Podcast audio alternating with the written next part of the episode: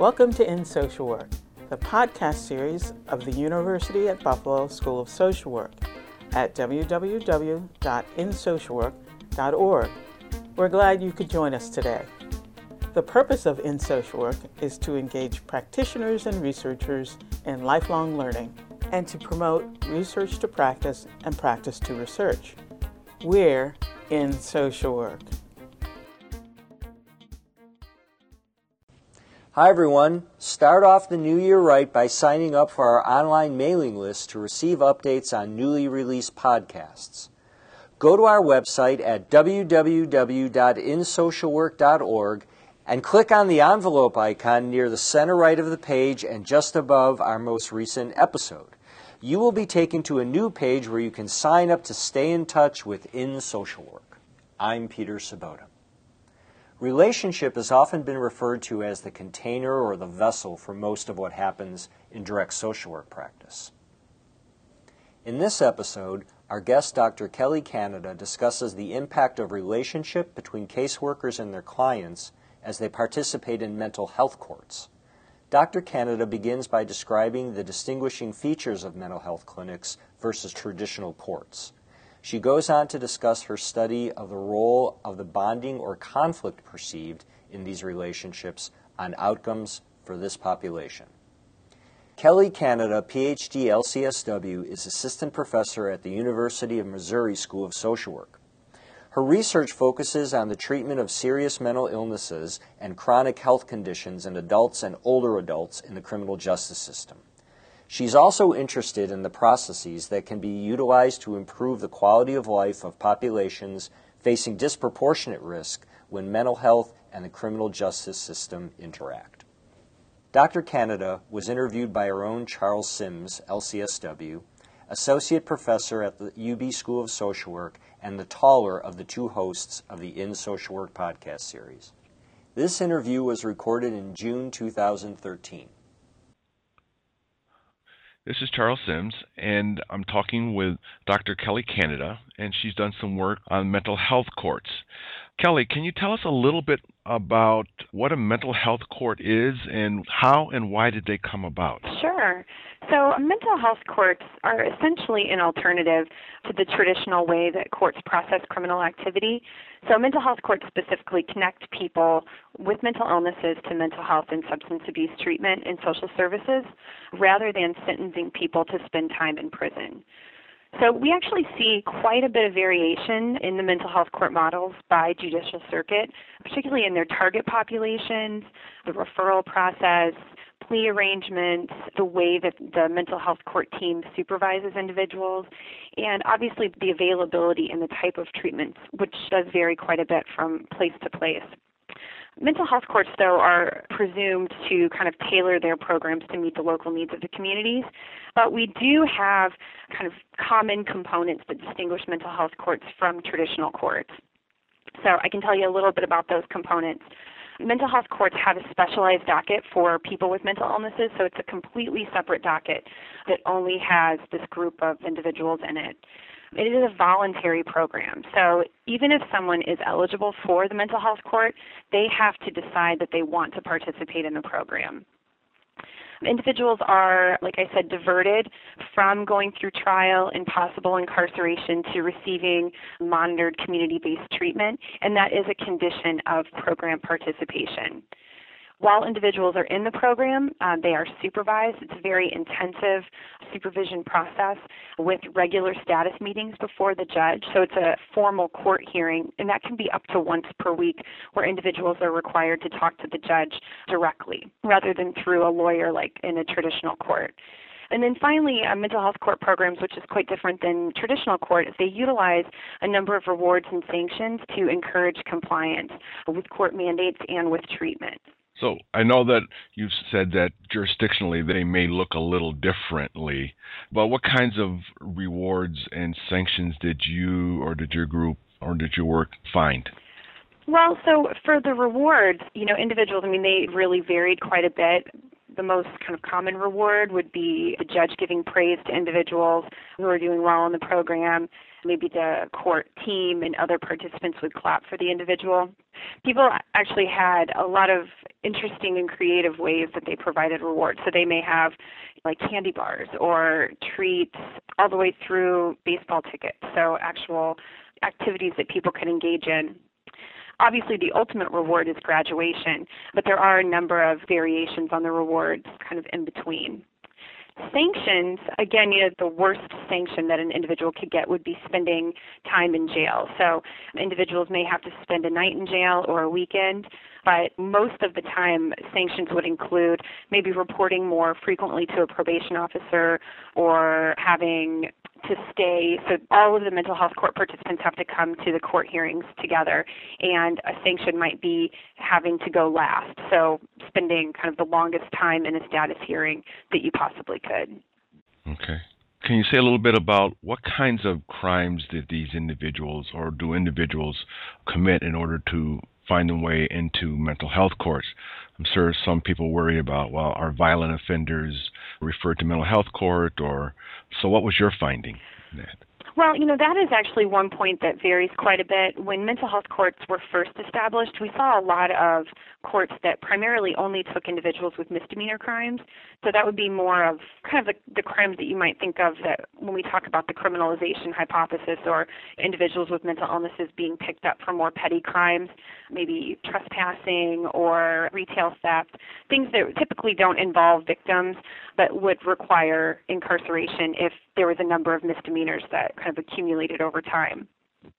What we found though is that people with misdemeanors often would spend longer in the mental health court than they would if they were just processed normally through the court. So these second generation of mental health courts that we've seen are taking more felony charges. So the courts that I actually studied, uh, one only accepted felony charges and the other accepted felony primarily, but also did take some misdemeanor crimes. And most programs don't take individuals who have particularly violent crimes that they were currently charged with or, or in their history. Although that did vary somewhat. It was sometimes a case by case situation, and at times when there were victims involved in the crime, the courts would have to get permission from the victims to allow an individual to be invited to be in the, the mental health court. I see. Uh, the time differential that you spoke about earlier is something that they're seeing also in drug courts, where individuals are making clear decisions about whether or not they want to go into court because they could spend more time in drug treatment court instead of going to incarceration. So they've made that kind of decision. You've talked a lot about some of the work that you've done. I was wondering if you could talk to us a little bit more about your study and some of the things that you found in your study. Sure. Well, one thing that we know from the mental health court literature that we have right now is that at least for the people that decide to participate in the mental health courts, there have been some positive outcomes that have been noted. So primarily we see studies showing a reduction in recidivism. So they may look at individuals' arrest record prior to mental health court participation and after, and we do see a reduction for those individuals who have participated in mental health court. We've also seen an increase in access to mental health and social services and a reduction in the use of more crisis related services. But we don't really know a lot about what happens within the mental health court, what it's like to be in the mental health court, and most importantly, what factors might be important in reducing some of the criminal recidivism that we see. I'm a licensed clinical social worker and I'm really interested in treatment and how practitioners working within a criminal justice environment deliver services. So I wanted to investigate a little bit more about what role caseworkers play in mental health courts. And in the research that we have right now, I mean, there is some speculation that relationships within the mental health court team do matter, but we're primarily seeing research that was conducted with the judge. So I look to the Therapeutic Alliance literature, which is just such a rich history of research that supports the importance of the role that relationships can play, particularly with treatment providers. You know, the Therapeutic Alliance in particular has been a robust predictor of clinical outcomes among people with mental illnesses and substance use disorders. So what we did is we used the definition of the alliance that came from Bordin's work, which is really a pan-theoretical conceptualization of what I call the working relationship, which is really the, the tasks and the goals and the bonds that caseworkers can create with their clients. And it suggests that individual level change would occur as a result of that ongoing collaboration, the formation of a really strong relationship, and client provider partnerships kind of throughout their work together. So what would be predicted is that having a strong relationship with one's caseworker would predict positive outcomes among individuals with mental illnesses. We've seen with work that it's improved GAF scores, so Global Assessment of Functioning, reduced symptom severity. It's also increased treatment participation and treatment adherence, and even contributed to sobriety. I think that what is interesting about mental health courts, though, is that our therapeutic alliance literature is really for providers that are only in one setting. So they're only in that treatment provider setting. And we don't really know what happens when we take providers and we put them in a criminal justice environment. So that is what we wanted to study in this project. We do know that mental health caseworkers kind of play a pivotal role in the mental health court. So, for people that aren't familiar, they are uh, one member of the mental health court team. That's one thing that does vary from court to court. In the courts that I studied, in one court, the mental health court caseworkers were in a central location. So it was uh, one treatment provider for all the mental health court participants the caseworkers were a member of the team and they provided direct services, all the direct services that individuals would need. So, therapeutic intervention to brokering, linking individuals with benefits, and coordinating different services for them. The other mental health court I studied, caseworkers were also an integral part of the mental health court team, but the actual direct services that were provided to them were coordinated with community providers. So those caseworkers, although they did provide some direct services, they did much more coordinating of services and kind of acting as a liaison between community providers and the court. So what we did is we sampled from the two courts. We collected information from 80 active mental health court participants and what we wanted to see is if that uh, perceived bond or uh, perceptions of conflict with mental health court caseworkers impacted outcomes. So we collected information over six months for a number of days that individuals spent in jail, the number of social services that individuals use, which include mental health services, substance use treatment, and other related social services. And then also at the end of the six month follow up period, if individuals had retained in the program or not. Okay. And what did you find with that? So we expected that the bond that individuals perceived with their caseworkers would matter quite a bit. And we were a little bit surprised with, with what actually was found.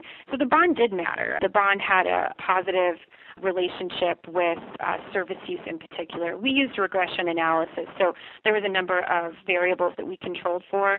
So symptom severity, individuals' attitudes towards psychiatric medications uh, were controlled in analyses. And the bond, as perceptions of the bond increased, we also saw an increase in the services used in that follow-up period. Uh, but the bond wasn't significantly associated with the number of days spent in jail or program retention. The surprising result really was that perceptions of conflict with caseworkers mattered quite a bit for all three outcomes that we studied. So we found that as perceptions of conflict with caseworkers increased, number of social service use decreased in the follow up.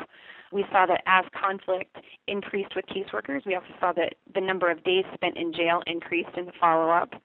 And then we saw among people who graduated from the program or remained active in the program reported less conflict with their caseworkers in comparison to the individuals who were terminated unsuccessfully or who went missing during that follow up period. And people are wondering, well, how could someone go missing? There's actually a group of individuals that the mental health court team just couldn't find. So these are people that are living in the community so they can leave. And we did find that during those initial interviews, reported conflict with caseworkers was significantly higher with that group than graduates and people who remained active. Oh, very interesting. Did you look primarily at caseworkers or were you able to look at other members of the team? Actually, in a post hoc analysis, after we did this analysis, we were curious. The same thing going on with probation officers.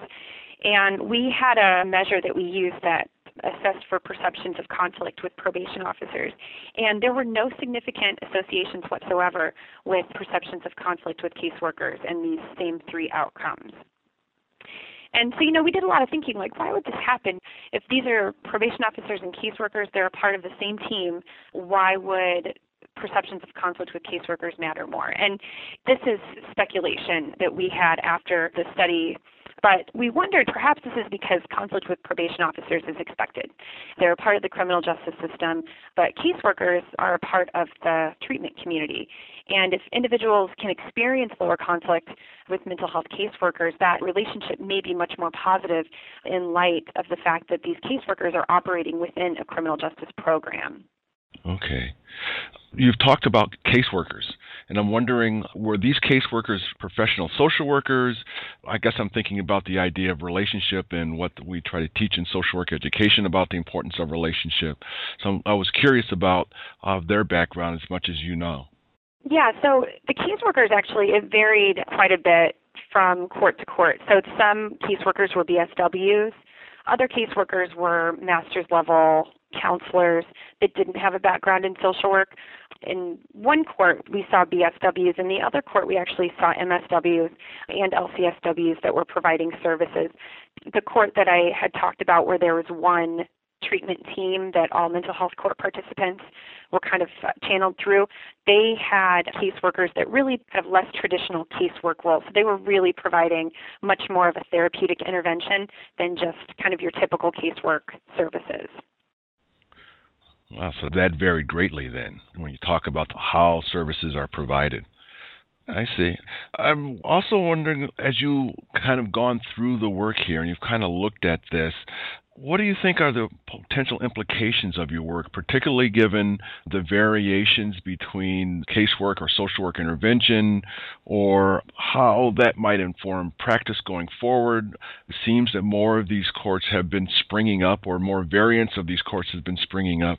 So I'm wondering if you've had a chance to think about that as well as future places for your research. Well, you know, I think this is a really exciting area to be researching right now because we really are seeing such an increase in these specialty courts. And I think there's a great need for social work to be a part of these programs, um, really to ensure that individuals are receiving good therapeutic care, but also kind of paying attention to the rights of individuals who are in these programs. The problem is is that we really don't know a lot about the variations of caseworkers across mental health courts. I mean, what we primarily see are reports on the processes and the policies within individual mental health courts. And that therapeutic side, in my opinion, is really lacking from what we know right now. So we need to gather a lot more information about what casework roles look like, what roles practitioners are playing within the mental health courts, and have more of a descriptive picture of what that looks like.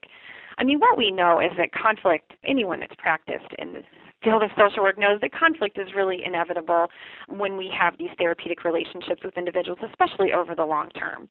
And so I think that as we move forward, specific interventions for social work practice would really be to help providers address this conflict as it arises by exploring the nature and the meaning of conflict with clients. And I think even more important than that is helping social workers who are working within criminal justice settings particularly like these specialty courts, is helping them develop tools that can very clearly lay out the boundaries of their work with clients. So telling clients, I'm required to report this information. This information is confidential between the two of us and you know really helping to preserve that important piece of the therapeutic relationship that we know works from previous research and how we can preserve that within this criminal justice context. Yeah, I can see how social workers or caseworkers might be pulled in two different directions with the idea that you have a relationship with the court that you have to maintain and that that's important, but you also have a relationship with clients. So, how do we help individuals learn to manage that tension? Yeah, and it's there. I didn't talk about it in this particular analysis that we talked about, but I did interview staff from the mental health courts and community treatment providers, and from administrators, there's an expectation that the team has no secrets. That kind of any information that's shared with mental health court participants is up for grabs from the team. And caseworkers and practitioners had a very different story. You know, they said there's this constant tension of how little can I tell but still report to the judge when I'm asked? How can I help my client use this therapeutic process when they know that I'm part of that team and I sit at that table and I report things? Yeah, I absolutely understand and can agree with that. This discussion kind of brings me to another one as I think about it, and that is I know that there's been some discussion in social work circles about, you know, what are the ethical implications of being part of these mandated or coercive teams of individuals who are working with folks with mental health disorders. And I'm wondering if you've had a chance to think about this idea of social workers being part of this mandated process or coercive process. If you thought about what is the role of client self-determination in this process, do, you know, do they give that up, and what does that mean for social workers who may be working? Well, as I just mentioned, I did do some interviews with staff, and I think that it can be challenging for people to know how to work within this team context. For example, I think that working within the constraints of the criminal justice system, that practitioners try their best to involve the mental health court clients in treatment planning. And that actually treatment planning process and, and, inclusion of participants actually varied quite a bit from the two courts I studied. There was a kind of one size fits all prescription to treatment in one court and a much more individualized approach in another one. And I think that that one size fits all model was a trickle down effect of the service restraints that we see in that community. I mean, there was only a number of beds at a number of facilities that were kind of being reserved for mental health court participants. And if one was open, you had to go there. You know, even if you'd been there before and it didn't work for you, or it was in a neighborhood that triggers of substance use in your past. I mean, that didn't matter as much. And I know that at least among the people that I talked with, the staff, that that was really hard because they felt that they were working with very few options and not always being able to address the client's needs in the way that they needed, you know, to have their needs met. So I think that there are a number of constraints. I do think that one thing from the people that I talked to in my study is really that balance that we already briefly talked about with confidentiality with clients and really knowing that if certain information is disclosed, individuals, mental health court participants can essentially be violated. There are significant ramifications for disclosure to the team. Individuals can go to jail they can have their time in the mental health court program extended. And some of those decisions are really solely on the discretion of the provider. Wow. So I'm guessing as long as social workers are going to work in these environments, that we're going to continue to see these kinds of struggles from a professional standpoint of, you know, where does your allegiance lie and how do I resolve these kind of dilemmas? In professional practice. I have one more question for you, and then I will give you an opportunity to add anything that you would like to, eh, that you think we might have missed. And you alluded to this earlier on that you are a licensed clinical social worker. So I guess there's a piece of me that's wondering how did you come to this work? How did you come to working, being interested in looking at mental health courts? Well, prior to getting my PhD, I worked in psychiatric rehab and a portion of my clients had been come into contact with the criminal justice system. Some were on probation, so I worked with probation officers. Some of us that work in mental health, it's like if you've got a long history in psychiatric rehabilitation, somehow you end up in the criminal justice system. You know, because we really see such an enormous percentage of individuals in the criminal justice system with mental illness. And I mean, over the last 20 years or so, it's been a pretty consistent estimated 15% of people in jails and prisons have a serious mental illness. Not just a mental illness, but one of the, the more serious mental illnesses like bipolar, schizophrenia, schizoaffective disorder. So it maybe was inevitable for me to kind of get involved in criminal justice research. But when I started developing my research interests, the idea that so little research on mental health courts involves the perceptions of mental health court participants was, as a clinical social worker, just shocking to me. I, I wanted to know from the people that participated in these programs what it was like for them and what does it do day to day. People are not going into the mental health courts because they are required by law to take treatment, to take medications. That's not the case. Mental health court participants have committed a crime or have been charged with a crime and they're being sentenced. And so that was an ethical consideration that I wondered how it looked in practice, what it felt like for individuals to voluntarily go into these programs. But you know, with the alternative being prison, I wondered what it was like for people to make the decisions to be in these programs and what it was like day to day to be in them. So I'm wondering if your plan is to continue this line of research because I think it has potentials of being very important in the social work because I do see these courts as continuing to expand and become more a part of the landscape. And I think social work has a role to play in there. The question is, how do we manage that professionally? I think that this is, as I've probably mentioned multiple times, such a, an exciting area for research. And if you think about the multiple roles that social workers could play, I mean, they can play caseworkers, they can be the treatment providers in the community that are coordinating with mental health courts, they can be the lawyers, JDMSWs working within mental health courts, and they can even be probation officers. One of the probation officers in my study was an LCSW, so she actually provided billable Medicaid hours, like billable services for her therapeutic interventions with her clients.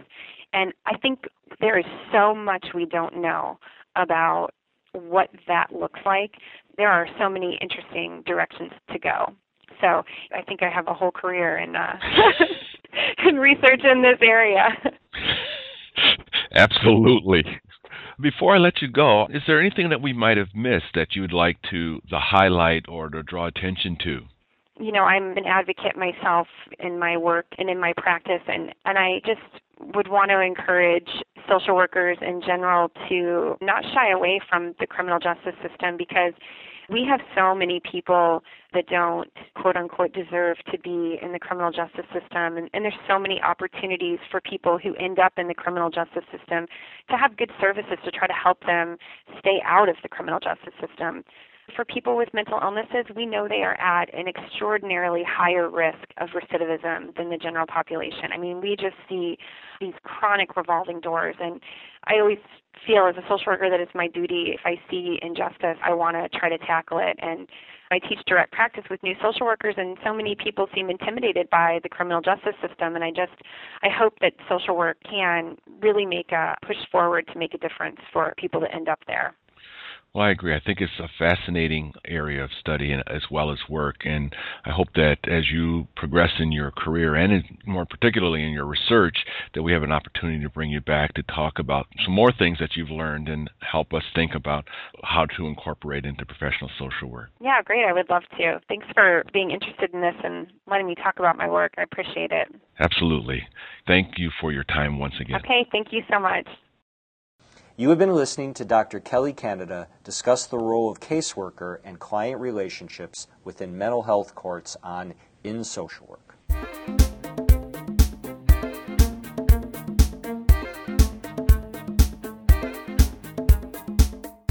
Hi, I'm Nancy Smyth, Professor and Dean of the University at Buffalo School of Social Work.